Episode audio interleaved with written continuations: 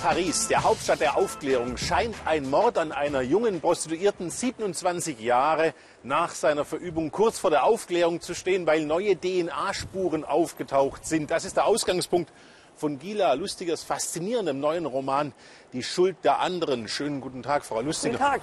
Wie es sich gehört, fängt Ihr sozialkritischer Krimi mit einem Zitat an, einem Zitat von Karl Marx. Es ist dies die Zeit, wo selbst Dinge, die bis dahin mitgeteilt wurden, aber nie ausgetauscht, gegeben, aber nie verkauft, erworben, aber nie gekauft, Tugend, Liebe, Überzeugung, Wissen, Gewissen etc., wo mit einem Wort alles Sache des Handelns wurde. Ja, äh, wie korrupt ist denn Frankreich gerade? Nicht unbedingt Frank Frankreich ist, ich würde nicht sagen korrupt, aber äh, steckt in einer Sackgasse, weil äh, die Eliten äh, unter sich bleiben. Und ich würde sagen, nicht nur Frankreich ist korrupt, ganz Europa. Weil in ganz Europa der Kapitalismus als Wirtschaftssystem herrscht. Ja, und weil vor allen Dingen die, die, äh, weil es vor allen Dingen zu viele Menschen gibt, die einfach nicht zu Wort kommen, die stumm sind. Und die, Frankreich, sich, die, sich, die eigentlich nur äh, äh, äh, nie als Subjekte wahrgenommen werden, sondern immer nur als, als, als Themen in irgendwelchen Themenabenden, als meuternde Jugendliche, als Euroskeptiker, aber eben nicht zur Sprache kommen.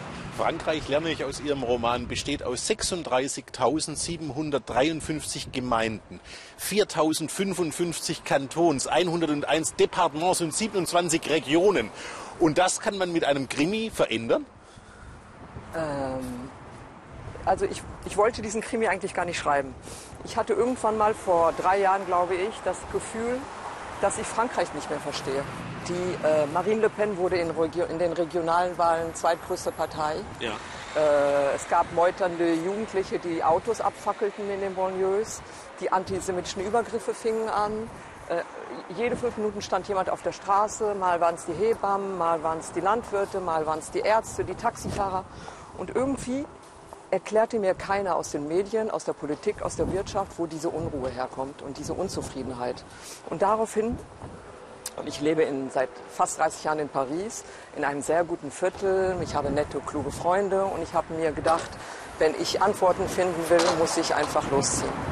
Und dann habe ich angefangen, ich war sechs Wochen bei der Kriminalpolizei. Und zwar Deuxième Division, das ist Gare de l'Est, Gare de Nord, äh, 18., 19. Arrondissement, 19. aus dem jetzt Ein gerade Kerngebiet des Drogenhandels und der Prostitution. und des Salafismus. So habe ich das erst entdeckt. Und, da, und dann habe ich äh, mit vielen Leuten dort gesprochen, auch Sozialarbeitern. Und daraufhin zog ich weiter in die Banlieues, in die Industriekleinstädte mit 30 Prozent Arbeitslosigkeit und 40 Prozent Marine Le Pen-Wählern so ungefähr. Und dann stieß ich eben auf diesen Streifzügen durch das Land auf diesen Skandal, der, wirklich, der sich wirklich zugetragen hat. Sie sind in die Banlieues gegangen. Ja. Da gibt es diesen berühmten Fall des jüdischen Handyverkäufers, der drei Wochen lang brutal gefoltert wurde, ermordet wurde. Ja. Haben Sie die Täter durch Ihre Recherchen besser verstehen können? Ja. Sie schreiben, das sind Leute, denen es um den Taumel, um die Erfahrung des Taumels geht. Können Sie das erklären? Die meisten, also ich meine, ich bin kein Fachmann, ja, das muss man dazu sagen. Ich bin Schriftstellerin und ich, ähm, ich habe nicht, ich habe keine Statistiken gemacht, ich habe nicht mit genug Menschen gesprochen, aber mit denen, denen ich, mit denen ich gesprochen habe, von denen weiß ich ganz klar, dass sie nicht mehr integriert sein wollen, dass sie nichts mehr mit der Zivilgesellschaft zu tun haben wollen. Aber Ihre Mütter und Ihre Väter sind doch hierher gekommen und wollten sich integrieren. Ja, Wollen aber- es noch? Ja, aber sie, die, die Kinder nicht mehr. Die, und die Kinder sind ja Franzosen. Und die Kinder sind eben sich gewiss, was heißt Kinder, das sind äh, junge Männer, sind sich gewiss, dass sie gar keine Aufstiegsmöglichkeit haben in dem Land, dass, sie, dass man sie abgeschrieben hat. Und aus diesem Frust heraus, ich möchte das nicht äh, gerecht, äh, rechtfertigen, aber aus diesem Frust heraus verschaffen sich, sie sich eben ganz schnell andere Taumel und eben auch durch Gewalt. Sind diese Menschen für Literatur erreichbar? Mit Literatur erreichbar? Nicht, glaube ich nicht. Glaube ich nicht. Aber als Kinder, als Kinder, als, als, als, als vier, drei, fünf, sechs, sieben, achtjährige. Da müsste man sie doch erreichen. Jetzt ist Ihr Kriminalroman, jedenfalls in meinen Augen, im Grunde eine buchlange Meditation darüber, was das Wesen der Franzosen ausmacht. Und auf Seite 34 finde ich da meinen Lieblingssatz über diesen Journalisten und den Kommissar. Sie waren beide ganz normale Prototypen des Franzosen, der sich permanent der Illusion hingab, nicht dazu zu gehören, weil er schwul war oder eine Frau oder zu jung oder zu alt, zu arm, zu reich, korsisch, jüdisch, Chinesisch, Vietnamesisch, Italienisch, Polnisch, Algerisch, Vegetarisch. Warum gehört niemand zu Frankreich? Äh, der Satz geht hier noch weiter. Der äh, sagt ja, dass sie sich alle mit ihrer Singularität brüsten und darunter leiden. Und Ja. darum geht's. jeder, will, jeder will eben er sein und nicht irgendwie äh, dazu zu gehören. Jeder möchte eine Individualität sein und jeder leidet darunter. Und was ich sehr bezeichnend finde, und deshalb habe ich diesen Roman eigentlich auch geschrieben, wenn Sie sich die französische Literatur anschauen, dann schreiben eigentlich alle immer nur über sich. Der einzige französische Autor, der sich selber irgendwie als Teil der Gesellschaft sieht und wirklich über die Frankreich schreibt, ist Welbeck. Der ein genial. Ich finde ja, das ist der Jules Verne der Soziologie. Ja. Ja, äh, während Jules Verne technische Innovationen im Blick hat, hat er die sozialen Veränderungen des Landes im Welbeck Blick. ist ein großartiger Autor und äh, ich freue mich, dass er in Deutschland so geschätzt wird. Hier wurde er verrissen.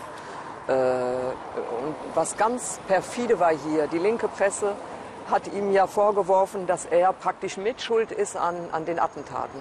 Als ob ein Schriftsteller äh, äh, sich verantwortlich sein muss für die Rezeption seines Buches. Sie haben geschrieben, dass Sie auf den Anschlag auf Charlie Hebdo als Französin reagierten, aber auf den Anschlag auf den Supermarkt als Jüdin. Das müssen Sie erläutern.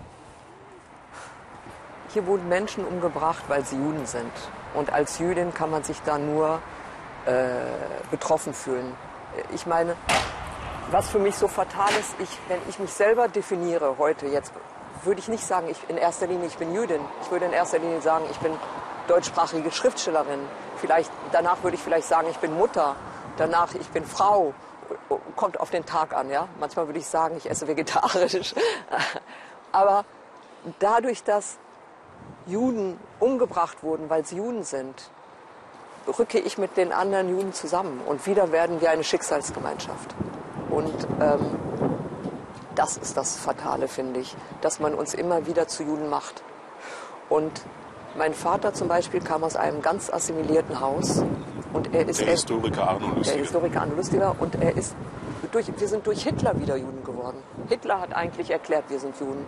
Wir wären vollkommen assimiliert und wären aufgegangen in der Zivilgesellschaft. Ich will das nicht, ver- das ist, äh, ich bin sehr stolze und bewusste Judin.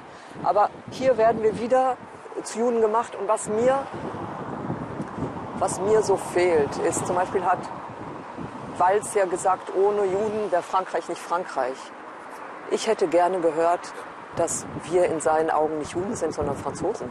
Ohne Franzosen jüdischen Glaubens wäre Frankreich nicht Frankreich. Also nicht, dass wir, wir, sind, wir stehen nicht außerhalb der Gesellschaft. Und ich hätte gerne gehört, zum Beispiel von Angela Merkel, die gesagt hat, der Islam gehört zu Deutschland. Dass sie sagt, der Islam, der die Grundgesetze der Bundesrepublik Deutschland akzeptiert und der Islam, der den Antisemitismus verurteilt, gehört zu Deutschland. Gila Lustiger, vielen Dank. Die Schuld der anderen. Ein Kriminalroman, der die Welt erklärt, erschienen im Berlin Verlag.